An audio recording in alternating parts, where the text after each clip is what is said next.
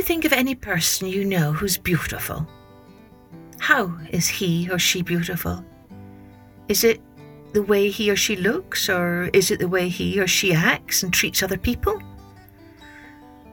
Which do you think is more important? To be beautiful on the outside in your appearance, or to be beautiful on the inside in the way you act and live your life? Hello, everyone. I'm Kathleen Pelley. Welcome to Journey with Story. Today's story is one of our most famous fairy tales in the world, and it's all about a beautiful girl who meets an ugly monster but manages to see this monster's inner beauty. Let's take a journey with Beauty and the Beast, an old French fairy tale. Long, long ago, there lived a merchant who had three daughters. One day, as the merchant set off on a long journey, he asked each of his three daughters what she would like as a present upon his return. Oh, father, I would love to have a beautiful pearl necklace, said the eldest girl. And I want a shiny gold chain, said the middle daughter. Now, Beauty was the youngest daughter, so named for her beauty both inside and out. And for her, it was the simple things in life that always gave her the greatest joy. And so she replied, Father dearest, I wish only for you to bring me one single rose that you have picked especially for me. The merchant went on his journey, and after he had finished all his business, he bought a pearl necklace for his eldest daughter and a shiny gold chain for his middle daughter. But since he was still a long way from home, he knew it was no use to try and find a rose for Beauty, for it would surely wilt and wither before he returned. I will wait until I'm closer to home, he thought. But as he travelled further on his way, a sudden storm blew up, and his horse could hardly make headway in the howling wind. Cold and weary, the merchant had lost all hope of reaching an inn when he suddenly noticed a bright light shining in the middle of a wood. As he drew near, he saw that it was a castle, bathed in light. Perhaps I can shelter there for the night, he said to himself. When he reached the door, he saw it was open, but though he shouted, nobody came to greet him. Plucking up courage, he went inside, calling out, Is anyone here? But still there was only silence. On a table in the main hall, a splendid dinner lay already served. So overcome with hunger was the merchant that he at once sat down and helped himself to the delicious food and drink. When he had finished, he made his way upstairs, where the corridor led into magnificent rooms and halls. A fire crackled in the first room, and a soft bed looked very inviting. It was now late, and the merchant could not resist. He lay down on the bed and soon fell fast asleep. When he woke next morning, he found a hearty breakfast on his bedside table. The merchant enjoyed his meal and then went downstairs to thank his generous host. But just as the evening before, there was nobody in sight. Shaking his head in wonder at the strangeness of it all, the merchant went towards the garden, where he had left his horse tethered to a tree. Suddenly, a large rose bush caught his eye.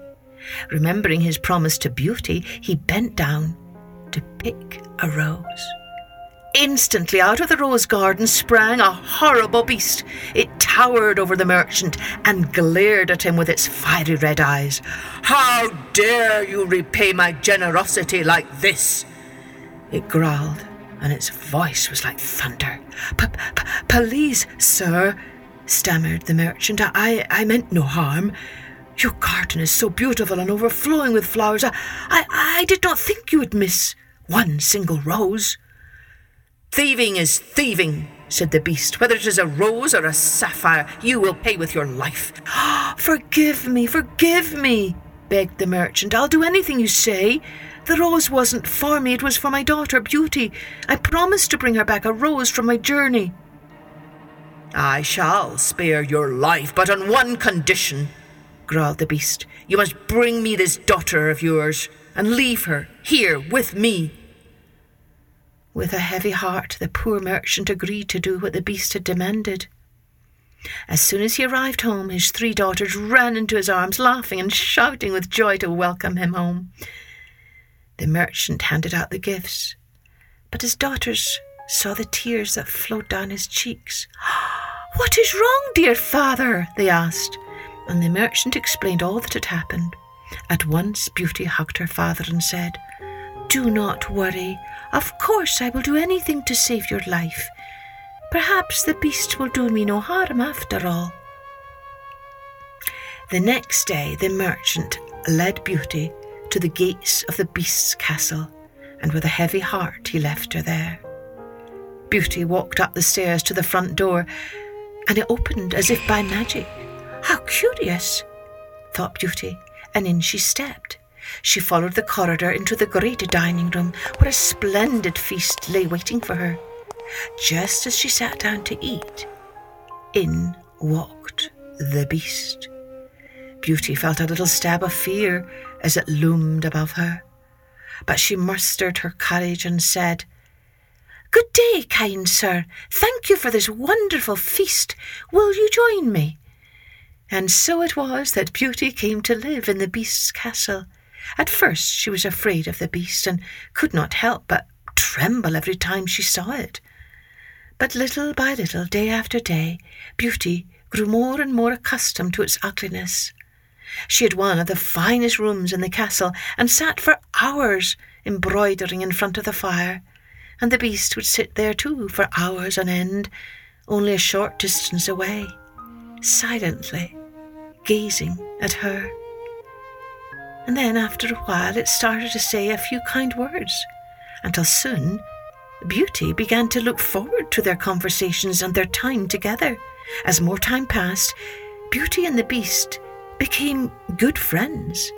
And then one day, the Beast asked Beauty, Will you stay with me forever and be my bride?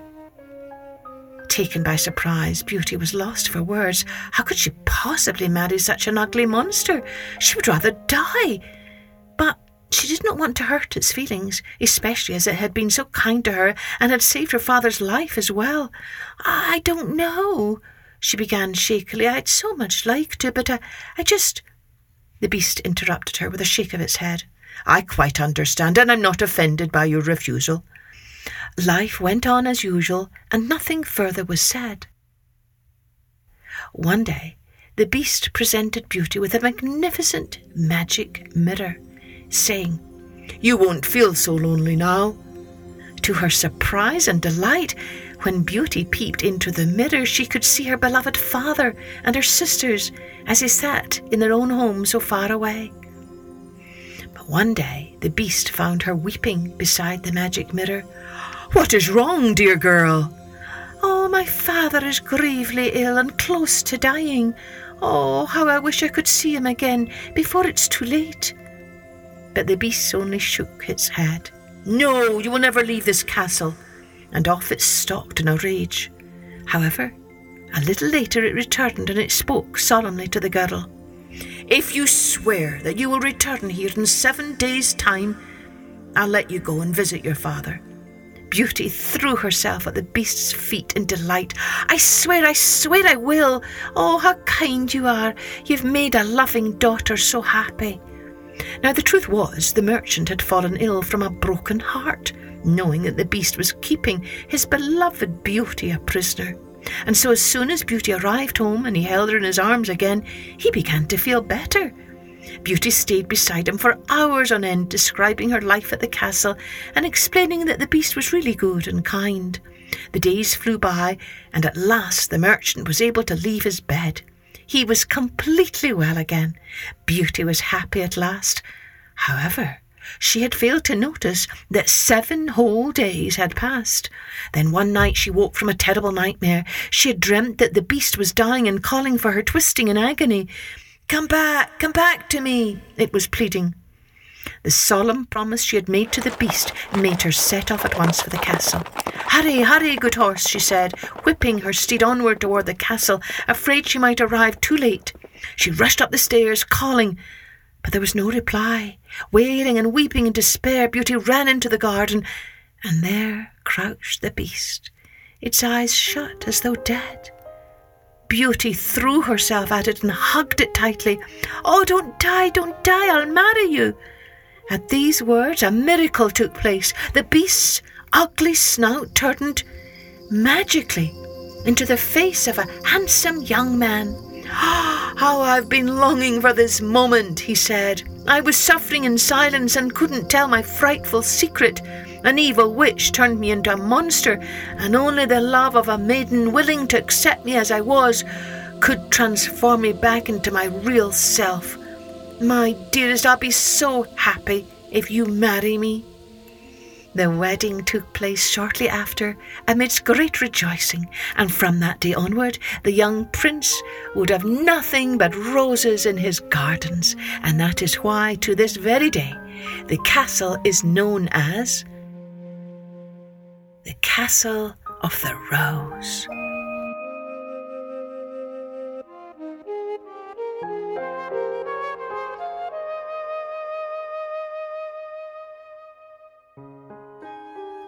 So, what is this story's souvenir, do you think? That little glimmer of truth about life that this story tells us? Yes, that's right. Beauty is not just about our outward appearance. More importantly, beauty is about our inner heart and soul and how we treat others. And of course, like beauty in this story, it is about how we see the inner beauty in those we meet, no matter what they may look like on the outside. Don't forget, share your drawings with us on Instagram at Journey with Story. Cheerio then. Join me next time for Journey with Story.